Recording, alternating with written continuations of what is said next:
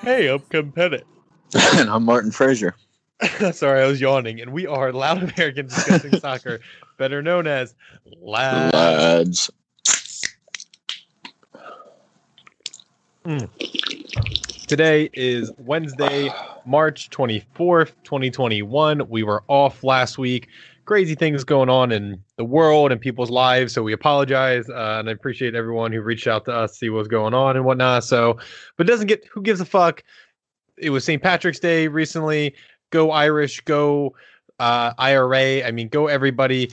Uh, just want to say uh, we're back, and you know this is going to be a fan-friendly episode. We have tons of questions, so for the majority, uh, we're going to be answering questions from you guys. So thank you again for everybody's support, who supports like all the pages and all the content we do, as little content as we do. So yeah, and Martin, um, how rude of me. How are you doing, bud? Man, I'm doing great. I'm so happy to be back talking to my best bud about some Seahawks. Seahawks. Uh, I, I, I'm just fucking, you know, like this is 2021 has just been another fucking crazy year, and we're about to be hit with just gobs upon gobs upon gobs of soccer. And this weekend kind of felt like a little fucking uh, break on the soccer thing. I, I told Kev before the pod I uh, didn't get to see any of the games live because um, of work and shit. And so it felt like I missed a true fucking weekend of soccer, and I don't know what to do with myself. I do not like that feeling at all. It's like a void, and how do you fill it? Yeah, um, it's it's weird, and God forbid when international break comes, oof, blue city. Uh, well, I mean, we at least got the U.S. men's team coming up, and they're playing Jamaica, which will be sick. Which uh, low key, or not even low key, high key. I don't know how kids use that fucking phrase, but anyway, Jamaica looks nice. Jamaica honestly has like a decent squad, especially some of the recent players who uh, is it defer or chose not to go to a different country and went and played for Jamaica instead. Um, I mean, international breaks still suck dick, but hey, Euros, we got the Euros coming soon, so at least it's we have. Home. It's uh, it is for sure coming home. But I mean, after seeing Gareth Southgate's, you know, I mean, there's a lot of injuries on the England squad, but Jesus Christ, can Gareth if uh, I don't even know what to do with Gareth Southgate. Not to get on a weird tangent, but this guy, man, I, how do you feel about him? Do, I, see, I'm an England fan first and foremost before USA, and I'm kind of of the same ilk there. And it's it's kind of the same with Ole Gunnar Solskjaer. Like he's he's he's put enough promise into his team, his national team, especially at last World Cup, um, throughout the qualifiers since the World Cup. Like this English national squad looks good when they play. Um, but his squad selection, his national selection, it's just fucking mind boggling at times. And when he gets it wrong, he gets it so badly wrong. And and look, there is a plethora of fucking midfield options, defensive options. So like if, if your player didn't get picked, that's mostly due to just the crazy amount of options he has and the fact that he's a fucking nonsense and has no idea what he's doing. But you know, when push comes to shove, if we're being completely honest, I'm happy with what he's done with his squad because uh, you look at any other fucking previous England English manager, they had nowhere near this kind of fucking progress, nowhere near this kind of fucking fight in this team. And you know, fucking Southgate gets a lot of fucking shit, and some of it deserves. I want to see the I think Euros. he outperforms. Yeah. Well, I- shit, I- dude. I mean, the World I- Cup, like I thought he did But that- phenomenal. in But that Martin, World Cup. that was forever ago now. I I I know Yeah. we keep I we talk about the World Cup now, but that was 2018. We are in 2021. Everyone's like, "Oh, Mbappe when he won the World Cup." I'm like, "Yeah, he was a teenager then." Like there the time has changed since the 2018 World Cup. So that's why I really need to see the Euros cuz since the World Cup, this England squad looks just okay. And they have a Ah. lot of hype, and I think it's because it's England. It's because of the media. It's because of Harry Kane. Yeah. And I really need to see how they do in the Euros. And it's pretty much, I don't want to say Euros or bust. I mean, if they make it to like, what do you say, like the semifinal, then he'll probably be good. But anything la- la- uh, less than that, if they kind of fizzle out, then I'll, I think there's his, especially the English media, I think he'll be out quick. Yeah, I, I- definitely got to fucking agree on that. Um, I, I think he definitely did enough in 2018 um, to to keep his job and deservedly so. But if if this is a classic England failure out at the group stage, out at the round of fucking 32, what have you, man, he's on the hot seat again. And look, it's not like there there are not um, other managers for England. They just seem to think that they've found their man in Gareth Southgate, and and I might I I, I support England to death, so I got to support Gareth Southgate uh, by default. But when he was the manager of Middlesbrough back in the fucking day, he was my idol. So all of the shit that I will talk, I'll Wow. just picture his fucking buck tooth ass face in a Middlesbrough suit and tie and jacket, and wow, all of a sudden he does it for me. Yeah, we'll see. I thought it was weird leaving Bamford out. I mean, I guess he's injured. Trent, that whole midfield Mm. Trent is sucks. weird right now. Like because a Hendo not injured. Uh, uh, Trent does not suck. That's the please. Um, he's just he's, he's a bit out of form. It happens. Um, He's been playing for like two years. I, I know. It's just like you know. It, it he's not ex- uh, that whole Liverpool squad has a, a multitude of issues, and it goes back to where their talisman captain, uh, or I guess Jordan Henderson's their captain, but their leading defender being injured earlier in the year. And I'm I'm not going to recycle. Oh, Liverpool were ruined because of one player, but they were. Um, so I don't know. I just but shout out to Luke Shaw. Luke Shaw. This was the year of Luke Shaw at Man United. I think he, Yeah, for real. um, I mean, obviously Bruno Fernandes is going to win your Player of the Year, but um, I mean, if you were going to say who's a second, I would I would say Luke Shaw probably. Yeah, I would I would definitely fucking give Luke Shaw a, a giant shout. I mean, the man has the most um, attacking contributions as a defender in the Premier League. And he defends goddamn well too. Like his tendency is not to go forward all the time. His he's more of a natural left back. So I think that definitely deserves some praises and and I think that uh, the media um, has kind of been quiet on that front. I mean, Luke Shaw, basketball short wearing Luke Shaw. You mean buzz cut Luke Shaw? You mean fat Luke Shaw?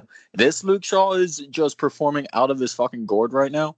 I think everybody was a little taken aback, but it, it kind of goes back to uh, the old joke. Once Alex Telles came to Manchester United, Shaw turned into fucking just Ma- Matuidi. He turned into fucking anybody worth a damn in soccer, and he Prime stepped up his Roberto game a Carlos. lot. Yeah, Yeah. I haven't seen that. Yeah, a lot. Or like Prime Dani Alves. He just turned into. Um, well, I guess if Danny was a right back, so I guess it'd be like Jordi Alba or something. Anyway, yes, he's like it's like uh what's it called when uh to do an American football analogy, it's like how uh the Green Bay Packers drafted that quarterback and then Aaron Rodgers won Yeah. an MVP. See, do you me. do you remember what quarterback they drafted? Because it was a first rounder, and they they had like the fifteenth pick or something. It was like a Oh. decent quarterback. Yeah, and it was supposed to like put a fire under Rodgers' Yeah, ass, and that's and that's which what Telles did. did uh, to fucking Shaw. So, you know, I don't think that's a good strategy for any sport. like, like actually, just you know, um, don't waste a draft pick or waste a signing just to make another player motivated. That's weird. But I, hey, if it works, Does it work? Whatever. Yeah. I'm just saying, like that's really, really weird logic to think like, oh, we're gonna just bring in a player not to use him, but to use him to motivate another one. That's that's fucking crazy logic in my brain. But you know what? I can't can't make fun of it if it's fucking working. But okay, um, talk about the London Derby this weekend. The, real London Derby, the true London Derby. Right. Uh, the West Ham versus Arsenal match, which began as though um, I've never gone through. This might have been the most roller coaster in uh, terms of emotions uh, I've been on this whole season, and it kind of like in, uh, Timmy Howard after the match uh, pretty much summed it out best that this was the ar- most Arsenal of Arsenal games of all time to kind of encapsulated our entire season, and I was like, absolutely, which you had West Ham, Jesse fucking Lingard dancing again in London on Arsenal, uh, scoring, assisting within four minutes. Um, and then next thing you know, it's three nothing, three nil, and I'm like, oh, okay, yep, this makes sense. West Ham are in way better form. They're having this, you know, season of their lifetime. Of course, they're going to walk all over us. Uh, our good friend David Moyes decides to park the bus. Uh, and then when you know people lit off the gas on Arsenal, you know what we do? We play amazing. If you let, if you let Arsenal have time and space, we will cut you apart. And the funny thing is, Martin, it ended up being a three-three draw, amazing comeback. But uh, five out of the scored by West Ham players because two of those were own goals, which is absolutely wild. Um, and Lacazette came up big. Odegaard was unbelievable, looking like prime Ozil out there. Um, one weird O for another. Great. Um, absolutely insanity of a match. Super chippy. Uh, chances on both sides. If Michail Antonio could actually finish for once in his life, I feel like West Ham could have won this easily, like four two, um, or even more. Um, but yeah, it, it almost came to the end where West Ham were holding on to dear life for that one point after being 3 0. So the juxtaposition, the fucking uh how the game flipped on its head from one half to another is un was unbelievable to watch.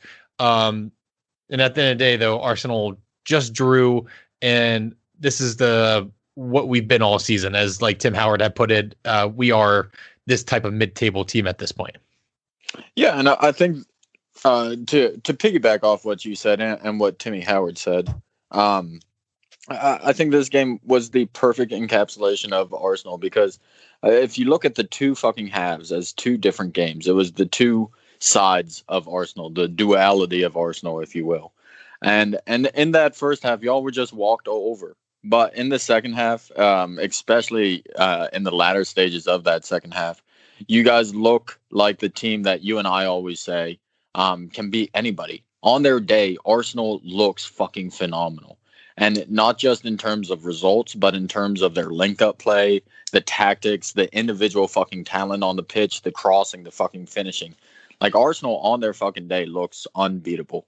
And that was that second half. And yeah, uh, West Ham did score five goals, Thomas Soucek, and I think it was uh, fucking Dawson um, both own goals, but shoot. I wanted I, Mark Noble came in late in the game. I'm like, please, Noble, please get an own goal. I love it, you fucking cunt. I know. I mean, uh, no disrespect. We have a lot of West Ham fans of this show, but Mark, no, and they know it too. He's such a cunt, but he's like a, a club legend. So, um, I wanted him. To, I just wanted to be a three-three where West Ham completely capitulated themselves. They just totally fucked themselves. But then again, like Arsenal were creating those chances and allowing, uh, you know, those opportunities oh, in yeah. the box. It's not like they just turned around and shot on uh, fucking Fabianski. Uh, you guys, you guys forced those own goals, so I don't, I don't think that can be taken away from y'all.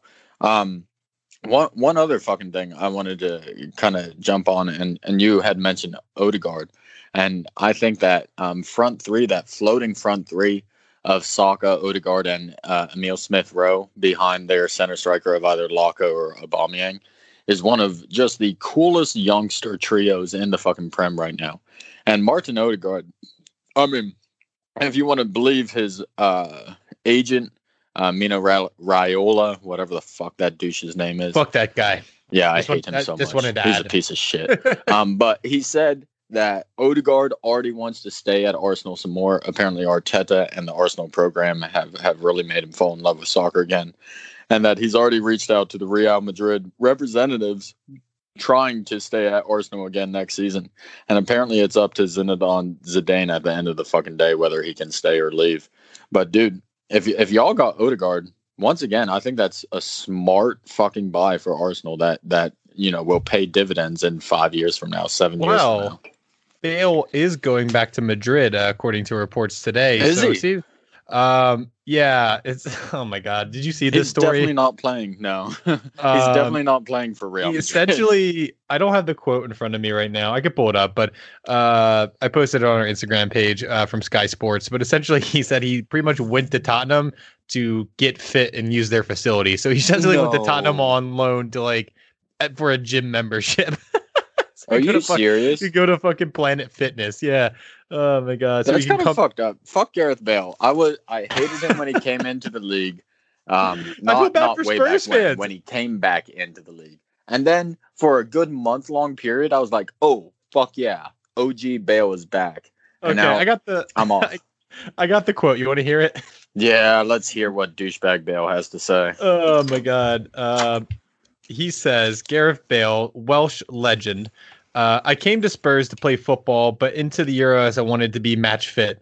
The original plan was only to do a season at Spurs, and then after the Euros, I still have a year left at Madrid. Go, uh, at, so I still have a year left at Madrid. So my plan is to go back. So essentially, he just came here to get fit for the Euros. what the fuck, dude? That's a little.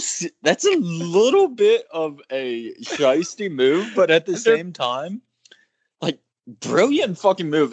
Also, how does Tottenham have a better training fucking ground than uh Real Madrid? There's no way that's true. I refuse to believe I- that. Oh I don't know. Maybe he was just tired of people whistling at the Bernabeu. yeah, that, that's probably it. Speaking of Uh, training grounds, Kevin, have you Oh. seen Leicester City's training ground?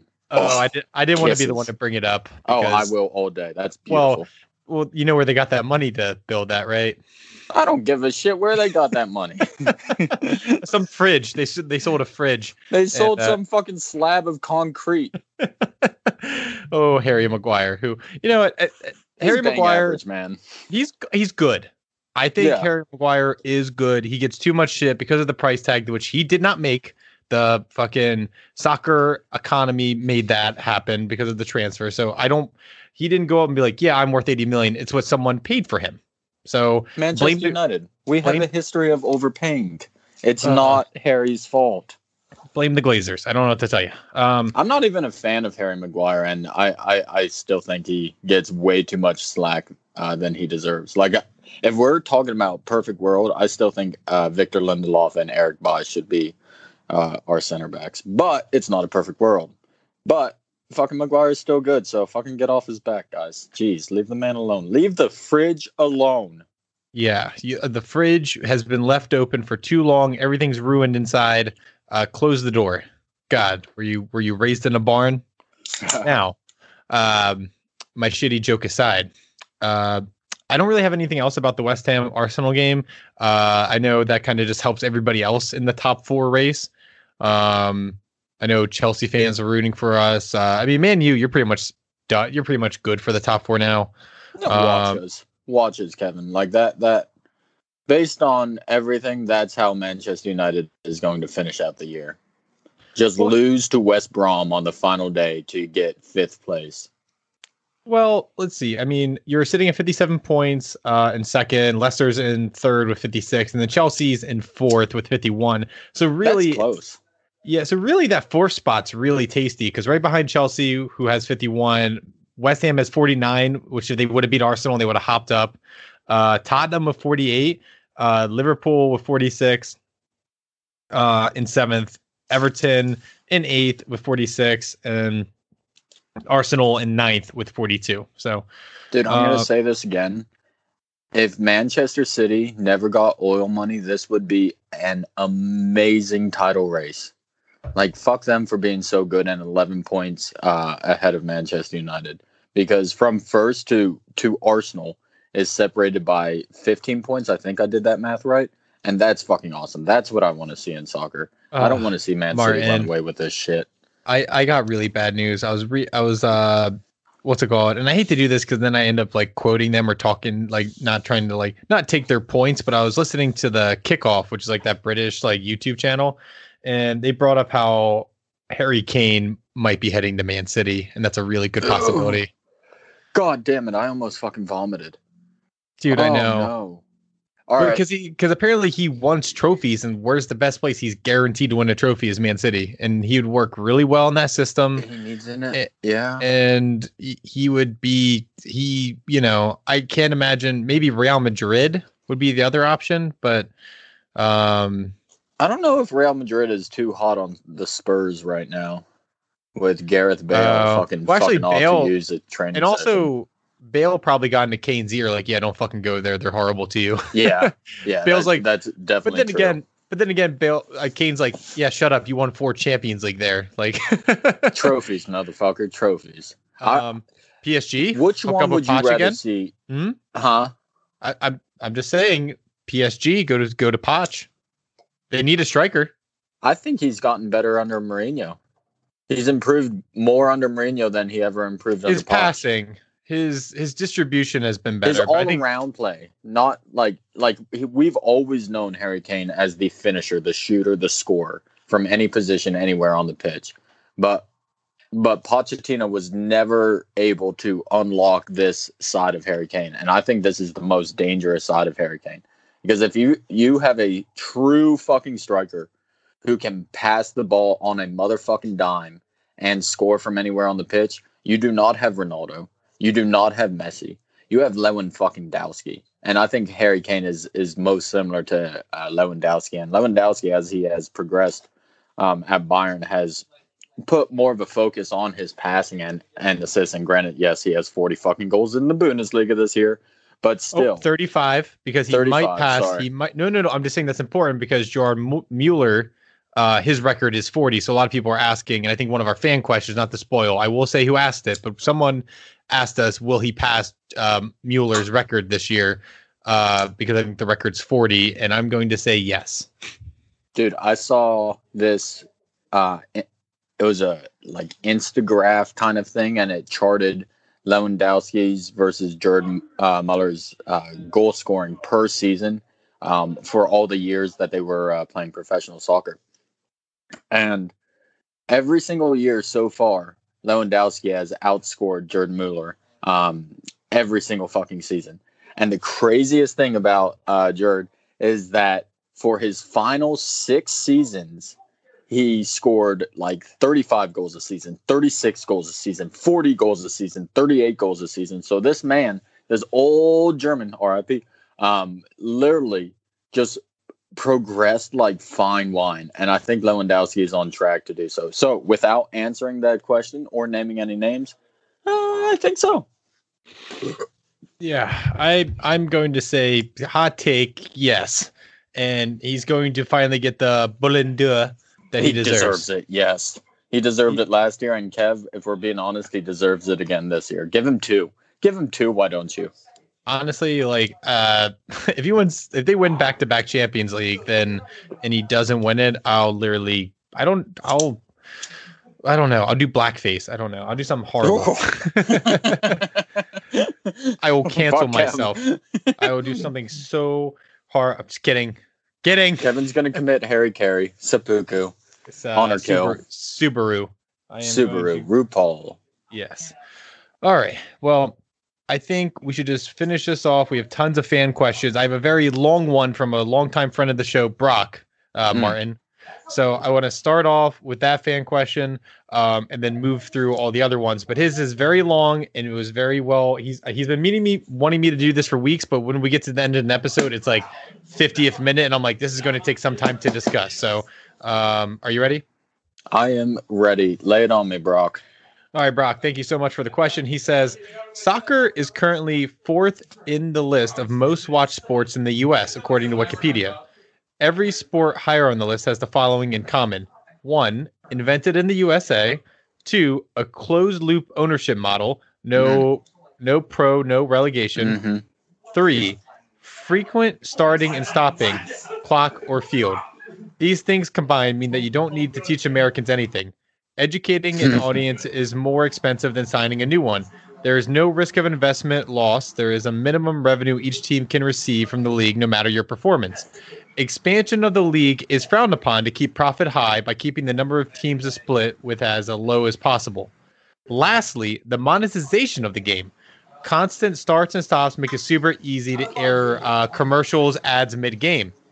Americans already love an underdog, but also love dynasty. They love high paying agents, uh, giants, small teams pulling out a win by the skin of their teeth. U.S. fans are committed to their teams. They follow them for away games. They sit through draws, long seasons, and drafts. They shouldn't be. They should be in love with the beautiful game by all accounts. Yet they are not. This isn't accounting for soccer talent being robbed for football or basketball. The pressure of soccer being primarily thought of as a girls' sport. A generational gap of people not growing up playing slash watching soccer. A current system that's already exploitative of the lower income talent. Is soccer being held back in the U.S. by big sports business, or does it just lend itself so easily to the U.S. or does it just not lend itself so easily to the U.S. market? Whew. Damn, dude. That's a So- fucking awesome pause. essay. Yep. Brock, please uh, do a dissertation on that. I need some soccernomics on this. Um, wow. Honestly, all- if you could just text me that question, Brock, so I can just have it on my phone whenever I feel existential, so I can just read that shit. That was fucking great. That was Uh, awesome, dude. Yeah. So there's a lot to unpack there. And I think it's been the ongoing, you know, Watchmen question and the philosophical question. Why isn't, if soccer is the biggest sport in the world, why isn't it the biggest sport in the USA?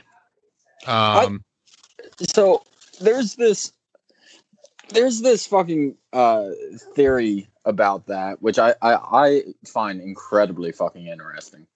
Um, and it's just the moment in time it was introduced.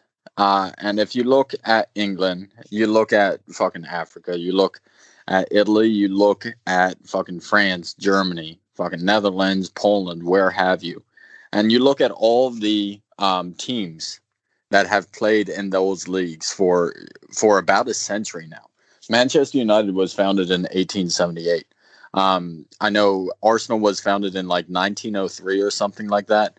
And so you got to fucking take into account that these teams have had the ability to grow without fucking social media, to grow without fucking a, a spotlight uh, shown upon them. So if you if you fucking think about it, 70 years of fucking growth of slow growth of gathering fans of uh, from generation to generation to generation.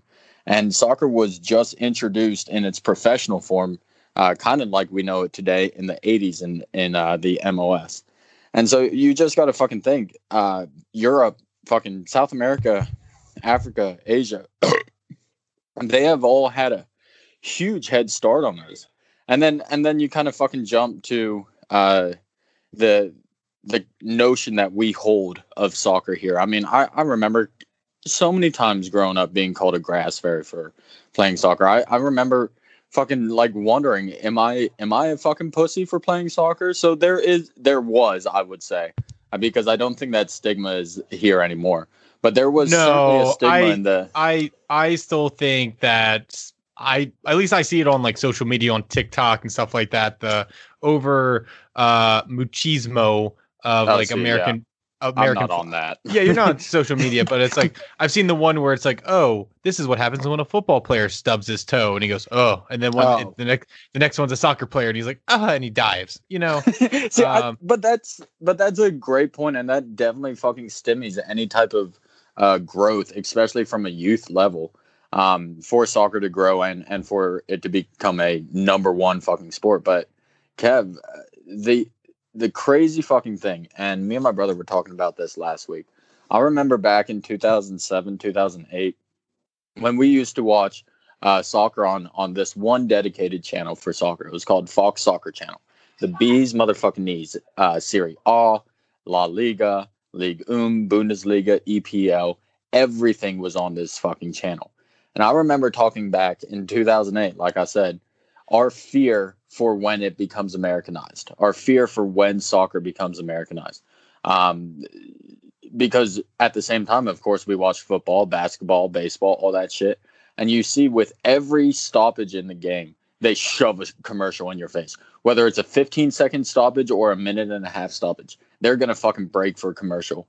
And so for the longest time, I thought once America got a hold of soccer, like it does now, that they would commercialize the ever living piss out of it. And granted, they have done that by putting paywalls up to watch any type of fucking soccer. But I do not think the American commercialized view of soccer is worth fucking seeing out. I, and this sounds absolutely fucking awful, Kevin, but I will stand by this statement. I do not want Americans to be fans fans of soccer. Like straight up. Y'all ruin I- shit. Okay, I well, America ruins things too, uh, like you know the Middle East and South America. But Mhm. what I, what I'm trying to say is, um, I I get what you're saying, um, because you know I I feel as though, and I, but we can't be gatekeepers to like liking things like that. You know, like we can't sit here. we've watched like Kev, you and I have watched No. soccer for more than a decade at this point. We can certainly be de- uh, decade keepers, gatekeepers. We we could be bouncers of the No, soccer I- community. Fuck. No, no, no, no. I, I think the beautiful game needs to be shared, and I think No, but it I, doesn't. no, because Martin, but no, no, no. I Go, knew I, I knew go, we'd go, go. I knew we'd go back and forth on this, but if it's taught right, I think your pro- your thought is if they you want more fans like us and the people that we know who are passionate about it in the right ways, because soccer can't be taught like I think what Brock was going on about how it uh, about like American other American sports. It took time for us. It took years of research, learning, um, players, customs, songs, um, fan bases, and stuff like that.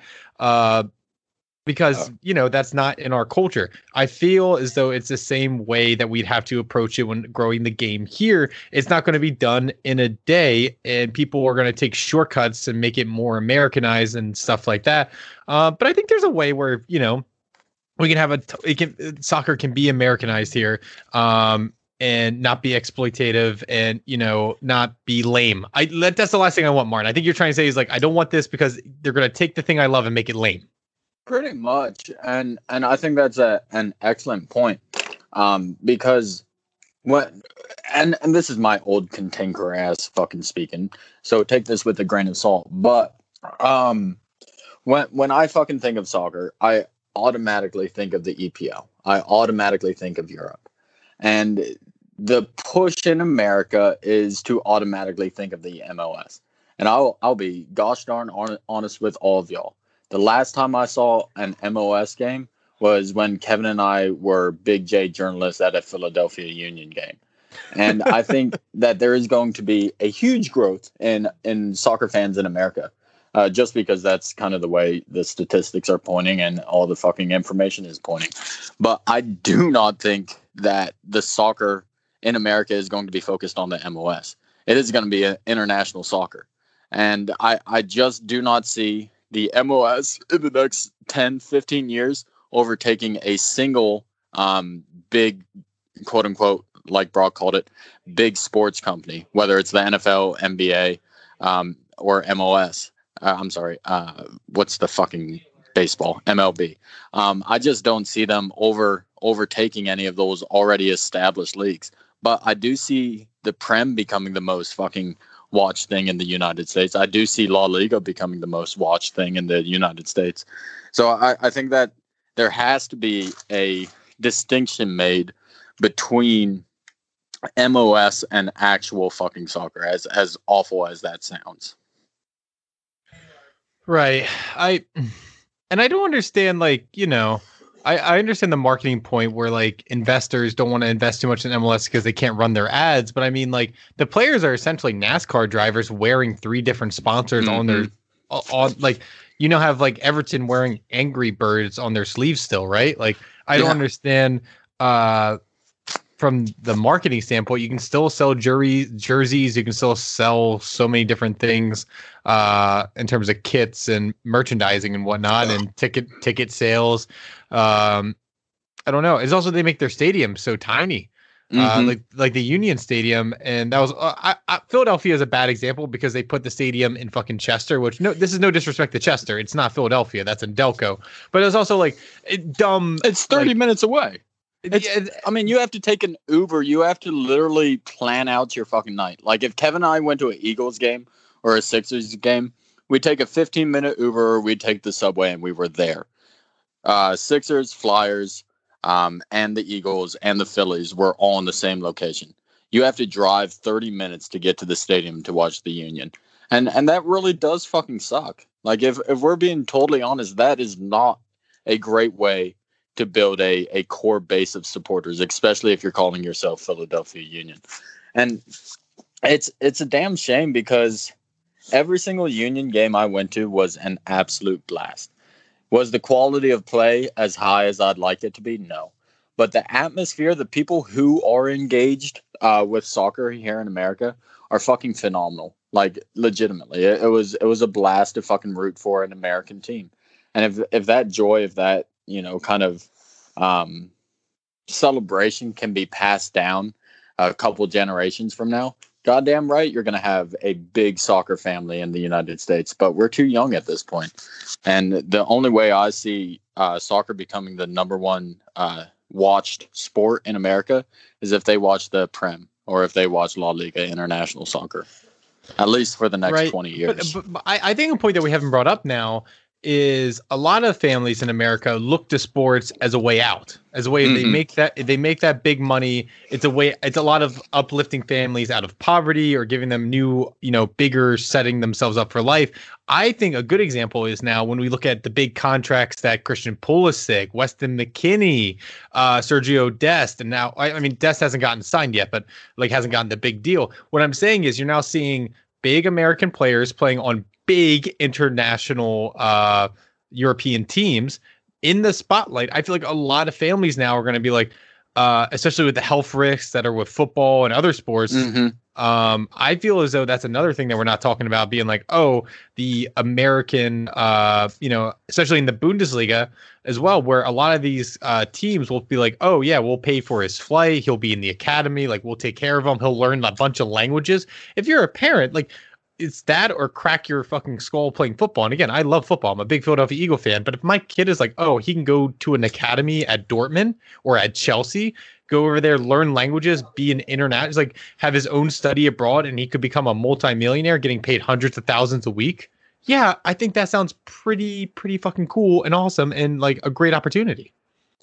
That's a that's a phenomenal point, and and to just piggyback off that, I mean, if you think of the grand scheme of things, right now there is probably probably about fifteen to twenty uh, U.S. players that are playing on on recognizable teams right now um, internationally.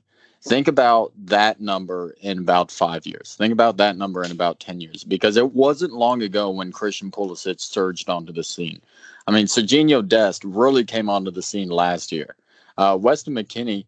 I don't think anybody in their fucking right mind thought Juventus would number one start him in Champions League games, or number two actually take him from uh, Schalke and sign him for a, a long term contract with the idea that he's going to be a key part of this team. So if, if you look at the growth these uh, U.S. players have made internationally over the past five years, uh, you can't help but get excited when you look 10 years into the future, 15 years into the future. Because one thing that is great about not having a history of soccer is we can make our fucking own real fucking quick. I mean, the second Christian Pulisic got into uh, Borussia Dortmund's starting squad, I mean, fuck, he was the American dream. He was the bee's fucking knees. Captain he America was awesome. And and I mean, I'm not a kid anymore. You ain't a kid anymore. But you got to think there has to be a good proportion of kids out there that see Christian Pulisic right now and be like, "Oh fuck, that's who I want to be." Oh fuck, I want to be Serginho Dest. Oh fuck, I want to be Weston McKennie. And those are literally just three examples on the three biggest teams uh, where America is right now. Um, so imagine that in 10 years when there's 50 fucking Americans just rocking the shit internationally. And that's what gives me the most hopes, uh, hope um, for for soccer's future because it is an ever growing fucking game. And if America can really put a foot in the door and and secure their position as a damn good country to come from in terms of soccer, that enhances everything else in America. That enhances the fan viewership. That enhances our um, national team play. That enhances the um, commercial opportunities uh, available to teams. So I, I, I think that it you know, to circle way the fuck back around, it just takes time. Like like I said in the get go, uh, Europe has had a hundred years to develop this fandom.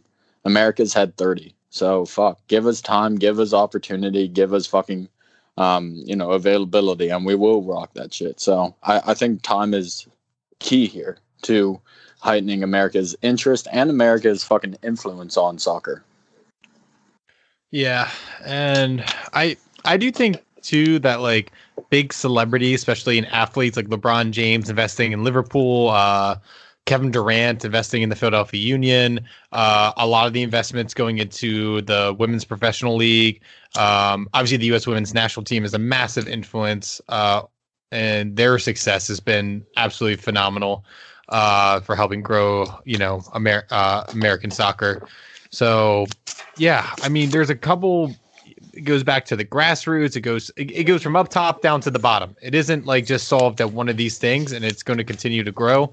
Um, but yeah, I, I really do see like since me and Martin started this pod, it has been crazy to see how much soccer yeah. has has changed mm-hmm. in terms of people putting out content, what people, what celebrities and people have gotten into it, it's been wild. Like if you told me when we started this that LeBron James would be an owner in Liverpool, I'd be like, I felt like most people wouldn't even know who the fuck Liverpool was. Like, Yeah. like guys, like guys like that would be like, you know, I could give a fuck about some English soccer team.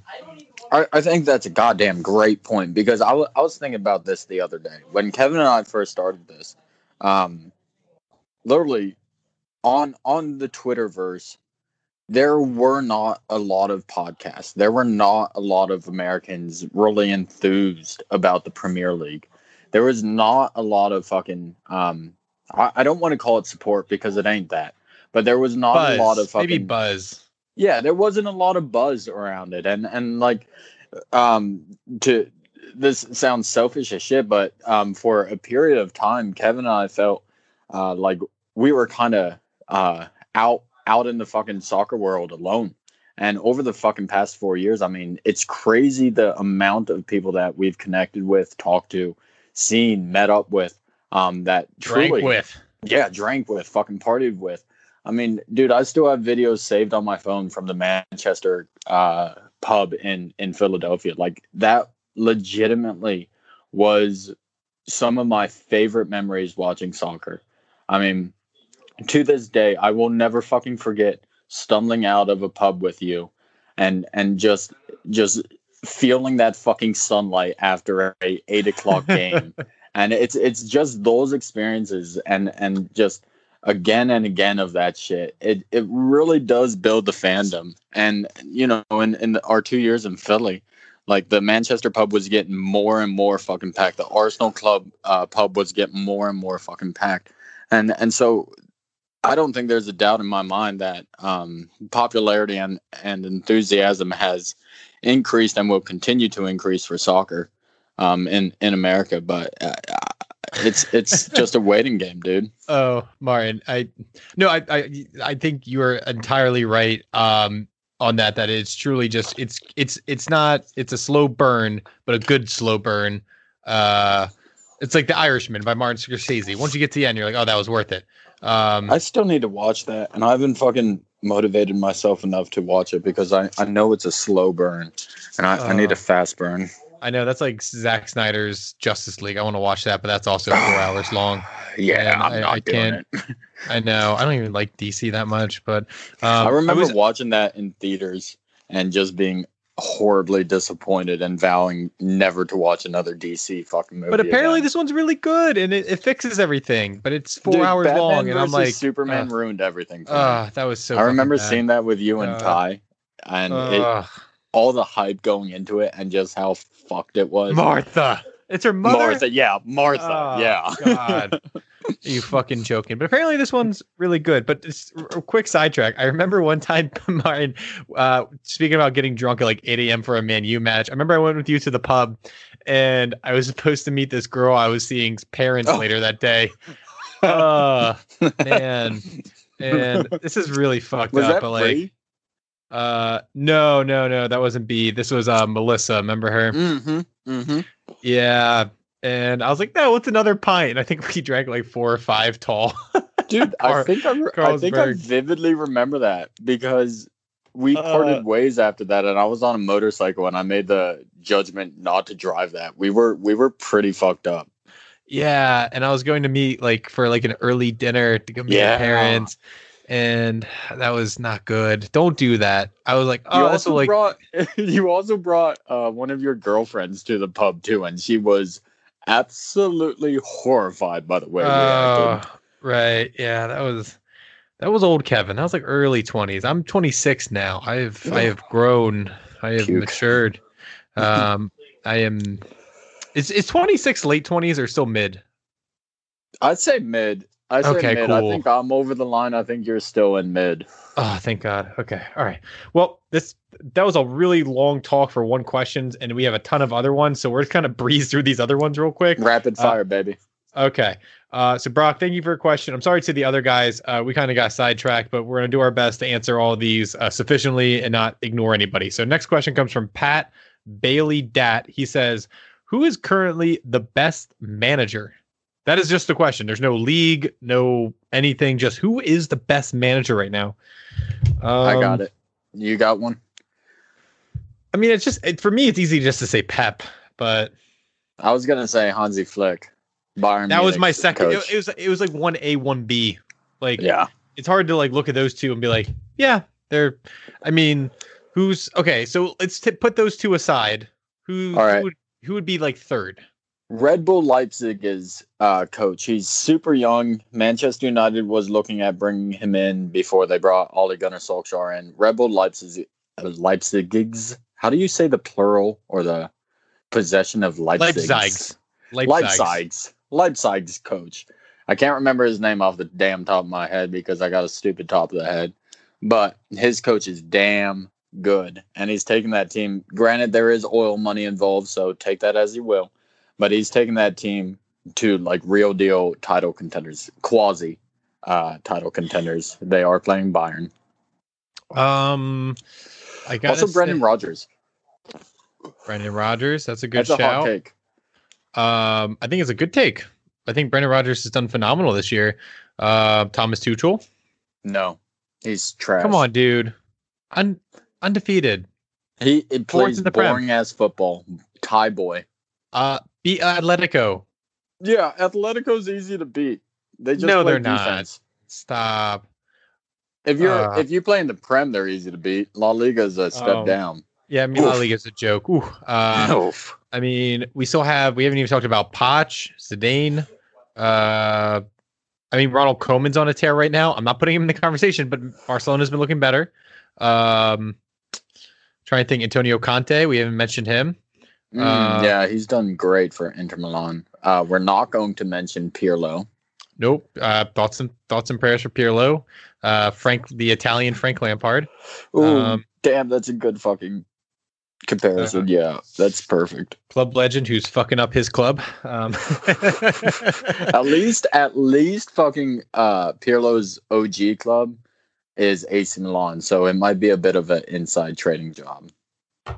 um, yeah, so those are the best managers. Uh, uh, Rudy Tyler says, "How will the Champions League play out, and who are the favorites for Holland?" Um, For I- for Holland? Oh, yeah, for, for not the Haaland. not the country. oh no, no, no, no, no. That's a different question all entirely.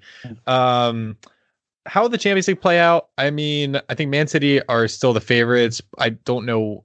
It's it's hard for me not to think just because of it's Man City in the Champions League, and I think every year Pep will just outthink Pep. Like Pep's biggest enemy in the Champions League is himself. hmm Um, because with the talent on that squad, uh, I think it's just it it just feels inevitable with Man City at this point. Um, but I mean, it's hard for me not to say that it's going to be Bayern Munich who kind of clinches this. But I am very excited for Liverpool Real Madrid Electric Boogaloo rematch. Um, Chelsea Porto. I think Porto has a good chance of upsetting uh, Chelsea. I think that would be a fun match. Um, I don't know. I mean, it's hard for me not to say. Oh, and then Bayern plays PSG, right? So that's gonna be very exciting. Yeah, and I, I, I, I really think that Bayern Munich is the best team in the world. I've actually been watching a, a little bit of Bundesliga this year, and just watching them play. I mean, it, it's it's horrifying. It's terrifying. It's fucking Bayern Munich soccer. Between Lewandowski, Thomas Mu- Mueller, fucking uh, Leroy Sané, Kingsley Coman, uh, they're they're just too good, and they are so well fucking disciplined, and they kind of like City, they have that perfect mix of old and new coming in, coming out. And so I I I do I genuinely do want to see City versus Bayern.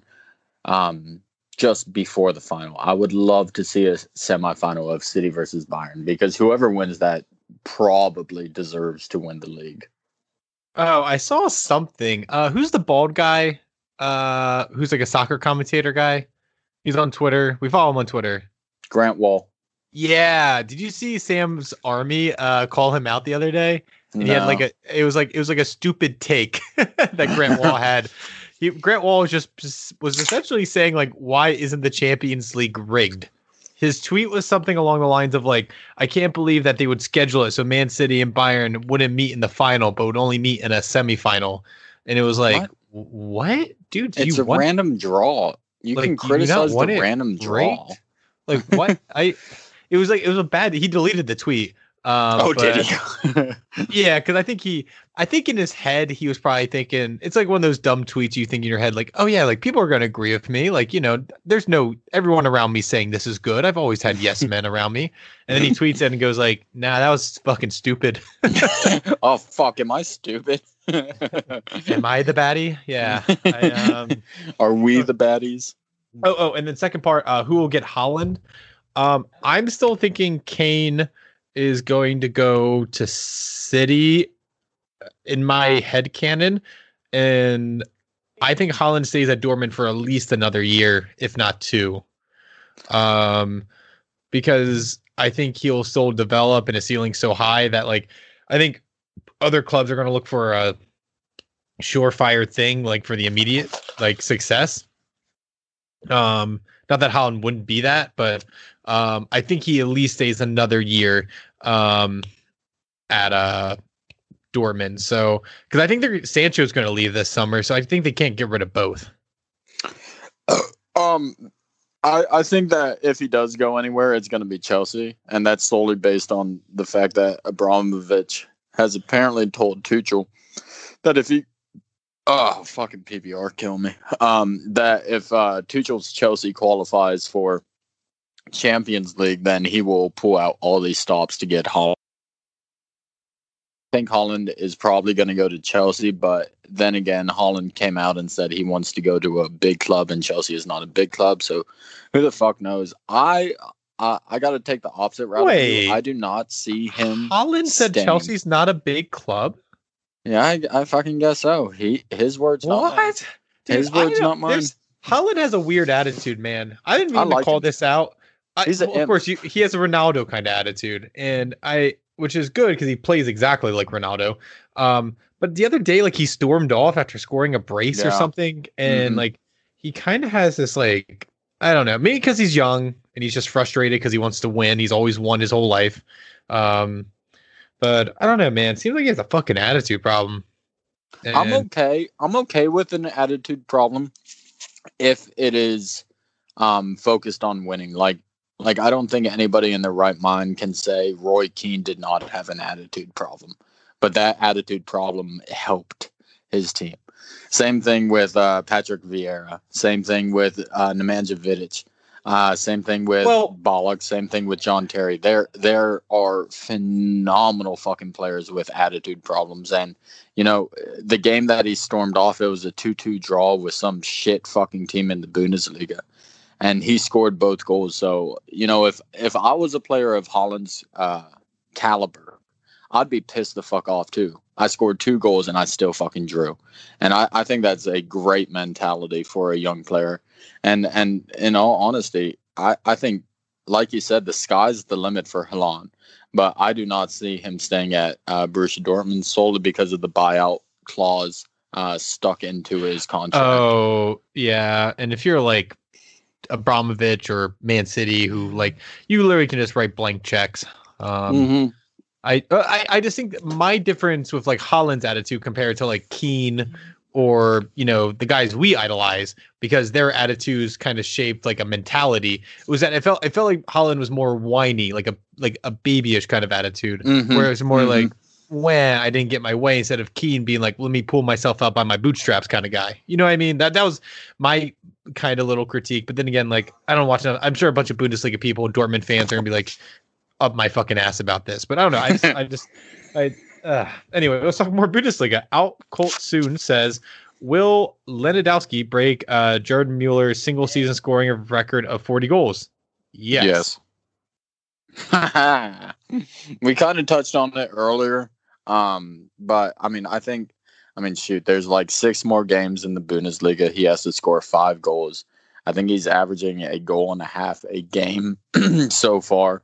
Um, so unless he drops off a cliff, which he has never done in seasons prior or in his entire career, I think he's certainly going to break that 40 goal mark. But I think the more interesting question is: Is he going to be able to keep this up for another four years? Because that's exactly what Jordan uh, Mueller did. He was able to play until 36 and still score just 40 goals, 38 goals, 36 goals. And and to be fair, Lewandowski has done that in his career. Um, quite consistently. But it's going to be very interesting to see once he is the age of Ronaldo, of Messi, if he can keep up that talismanic esque, uh, you know, atmosphere at Bayern Munich. Imagine he keeps doing it like he's and he's 39, he's just still bagging goal. I mean, like, I, I could see that for his career if he stays healthy. I could like, too. just poach, be in the box, and just he just fucking slots it in the back of the net. I could see it. He's a he's a really fit dude, man. I the, the way that soccer players are just staying just in their prime for Yeah. way too long is hmm un it, it's awesome to see because then we get to enjoy them longer. But like it's like just even ten years ago, like I mean, what I mean, Wayne Rooney only played on Man U till he was like what thirty three, Yeah, and and then he left to Everton. Yeah, and uh, you know this is a kind of weird fucking point to bring up, but I think that that is kind of happening in all sports right now. I mean, you look at Fletcher fucking Cox. You go to fucking hockey. You look at um, I I know he just had fucking heart surgery, but Henrik Lundqvist. You go to Braden Holtby. Athletes are improving LeBron. immensely. Yeah, LeBron. So I there there's you know two parts to every story. And so, yeah, we get to fucking watch them more. We get to see them more. But at the same time, at some point, that has to hamper the development of squads searching for the next move. I mean, if you have a talismanic uh, like player, say Cristiano stayed at uh, Real Madrid, uh, Karim Benzema certainly would not have this just incredible form that he's having right now. Vinicius Jr. would never have even fucking made it to fucking Real Madrid. So I I think that there's it's a double edged sword. Yeah, we get to see them more, but they do not allow for the opportunity to new players uh, come on to this fucking team. Hmm. Uh, I just want to get to the next question. Sorry, Martin, but I think you're absolutely right. Like, it just does it hamper if you keep on to someone too long, even though their form is maybe maybe eighty percent of what they used to be. Mm-hmm. Um, next question comes from King Nito ten nineteen. He says, "If you're Arsenal, how much money are you throwing at Madrid for uh, Martin Odegaard? Uh, if you can- Forty. 40 sounds reasonable, but if he keeps playing so well, they're probably going to make us pay 50. Probably. I'd pay fifty though. I mean, Donny Van de Beek cost forty million dollars to sit on the bench. I'd pay fifty. That poor kid. I Yeah, so fucking. Donny Van de sad. Um, King Nito also asked, "What are some of your Champions League or Europa League matchups you're excited to see?" Uh, I think obviously Bayern PSG, uh, but I'm really excited for Liverpool Real Madrid rematch because I honestly Mhm. don't, I honestly don't know who's going to win that. I know you're probably going to pick Real Madrid, but like honestly, if Liverpool gets healthy, I can see this match going either way. I think it's going to be really exciting. Yeah, I do too, and I already see uh, Liverpool fans on on Twitter saying this is the revenge game for Sergio Ramos and Mo Salah. We're gonna avenge Mo Salah. so I am so fucking excited for this game. I want to see Real Madrid just fucking beat the piss out of Jurgen Klopp, and he just Oh gets crying hugs. Like in all Uh, honesty, that that is Also, I kind of feel like a dick For. when we weren't mentioning best manager in the world. Jurgen Klopp is still a top class manager. No, no, He's he's, just- not. He's still he's just having you know, but like what happened at Dortmund, like what's kind of happened now, teams are kind of getting worn out by him. So, um, let's go to Duncan Dude. He says, "Is there more to come from Werner, uh, Ziyech, and Havertz?" Uh, I think so. I mean, Havertz is what like only twenty one. They're Uh, all young. Werner- they're all they're super all young. super young. But the thing is, like Abramovich hates young. Like, Mhm. he, he wants results now. That's why he'll go out and get Drogba, who didn't enter his prime till he was almost in his thirties. You know, like it's it's crazy. Uh, you know, I feel as though if you're a Chelsea fan, you're in a weird point where like if you get Haaland and maybe one other place, you're like right there, but your team is still so young. Do you know what I mean? Like I feel like they're also like Man U, maybe a transfer window away from uh, going after the title against Man City, and I think Liverpool re- will rebound next year, hopefully, uh, for Liverpool fans anyway. But um, I think Chelsea's in a really weird spot where they're young but also very good. But if they get one more piece, could that put them over the edge? They're in a very. But if you're a Chelsea fan, I think it's very exciting. Yeah, I, I'm I'm in the same boat as you. I, I just think that that they the only negative thing that you can say about them outside of their performances, yes, Timo Werner can't finish a ball. Yes, um, Hakim Ziyech and uh, fucking what's his fucking tall German.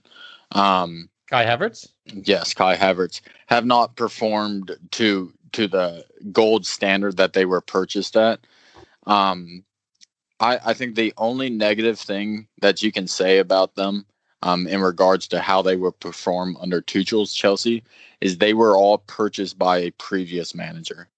And Roman Abramovich has that that ability to immediately sell um, dead waste and immediately replenish his current manager with whatever the fuck he wants. So I think at the end of the day, it's going to depend on whether Tuchel wants them and believes they fit into his tactics and squad. And so far, like to to Tuchel's credit, called it Tuchel credit. Um, I, I I think that they have improved under him. So I, I see them sticking around. Hmm. I see hmm. them improving under him. Hmm. Um, but you hmm. always carry that risk of he didn't buy them. He didn't uh, originally want them. So they could be discarded just because they do not fit into his master plan. Yeah, and, and currently Christian Pulisic is not, but he's been trying to prove himself. He got an assist the other day. Uh, he had that delicious piece of skill too. Like that shit was fucking orgasmic. That little fucking flickety flack flick. Mm-hmm. Oof, elastic. Yeah, I, know. I think that's what Christian has to do. He gets put on in the 80th minute. He's like, I gotta fucking get in this squad. he's like running around with like his head on fire. He's like, I need something. Good. Uh, I uh you know I love to see it. I just I feel bad. He's like, can I just get a full ninety, please? yeah, please. uh, next question. Uh, Gideon Tamir says, can Leicester maintain their top four six status even after age catches up with Vardy? Um, yeah, I think so. I think Leicester has incredible scouting now, incredible facilities, um, and they're just. I think Leicester are here to stay. And even like if it falls off, I think they're not going to be anywhere lower than a mid-table team for at least the next five years. Yeah, I mean, you you have to fucking look at this entire picture of the Leicester story. In 2014, 2015, they literally escaped relegation on the last day. 2015, 2016, they won the fucking title. 2016, 2017, I think they came in eighth place. And ever since then, they have been a consistent top of the half squad, if not more than top of the half, uh, top of the um, Premier League. And I mean, this year they've they've steady been in that second or third place. Last year they were in Champions League qualification places until the last two weeks. This squad is is built incredibly well. And yeah, Jamie Vardy is fucking iconic. He's amazing. He only fucking drinks Red Bull and cocaine before games. Yeah, he is fucking amazing. But and this sucks to hear, no no doubt. But he is replaceable. You can replace Jamie Vardy. You might not be able to replace Harry Kane. You might not be able to replace Mo Salah. Nah, nah, Vardy's a legend. He's he's an absolute legend, but he is irreplaceable. in my heart, in my heart at least, he's irreplaceable. Truth. From Truth. You're never going to find a striker who is scoring at his age with that kind of shithousery. Maybe Diego Costa. Uh, I just. No, I'm right there with you. I'm right there with you on that. Yeah, I. uh Next question. Uh, Vegan Run Run says, which final is Chelsea most likely to get to, FA or Champions League? Oh, FA Cup, easily. FA Cup. Jesus Christ, grow up. Yes, I mean, well, I'm not saying grow up. I'm just saying like let's be let's be very realistic about this. Uh, if I don't know, I mean, if Chelsea really puts all their, I, I can't see in a world where if Chelsea goes up against uh, Bayern Munich or even like Real Madrid, even though I don't think they're that far off right now in terms of talent. Uh, it's Zidane versus Tuchel. It's Ramos versus Werner. Like who you picking? I don't know. I um I don't know, but I would like to see Tuchel versus PSG, a little revenge game for him.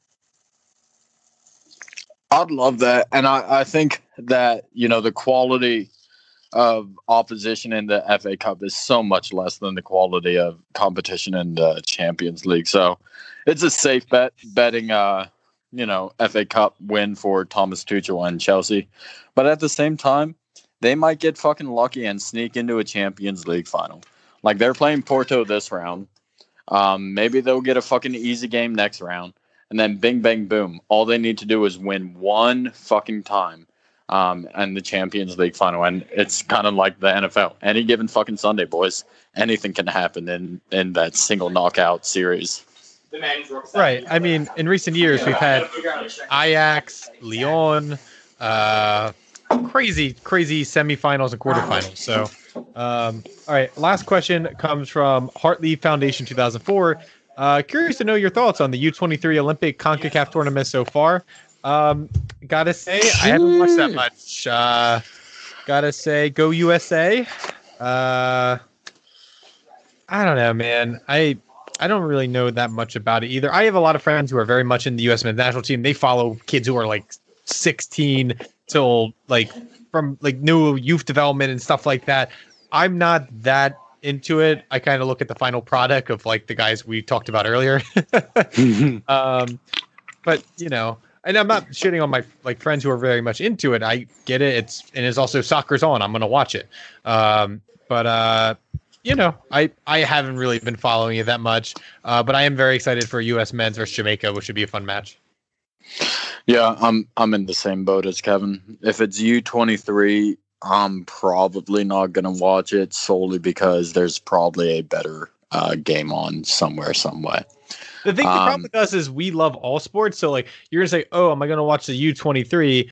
Or could I watch like the Nets versus the Jazz tonight? Exactly. Or you know, I think exactly. the devil the Devils play the Flyers tonight. I'm probably gonna watch that. I don't know. Uh, it's it's like it's I it's it's it's so tough being a sports guy, you know. Especially all the sports guys. Like I'm gonna pick uh, the creme de la creme. I'm gonna pick the best game. Like the Sixers watch my last teams. week, the Sixers were playing the Timberwolves, and the Rangers were playing the Flyers. I watched uh, the Rangers versus the nine Flyers. nothing game. Yeah, that was the uh, nine nothing uh, game. Fuck you. hey, you beat us five four like two days before uh, in overtime. So shit, we needed some revenge. But no, but, but like that's that's a that's a harsh revenge. it is. We didn't have a coaching staff, Kevin we finally played free. Coaching is overrated, apparently. Yeah, just you know, ask. Uh, I'm not gonna even say it. All right, uh, look, guys. thank you for uh, listening to our show. Uh, we thought it was going to be a short episode, but hey, we want to get through all your questions. We love your support. Uh, we love your questions, and we love the Premier League. Uh, and we'll catch you later this week. Take it easy. Bye. I'll be your dream, I'll be your wish, I'll be your fantasy. I'll be your hope, I'll be your love, be everything that you need. I love you more with every breath, truly, madly, deeply do. I will be strong, I will be faithful, cause I'm counting on a new beginning,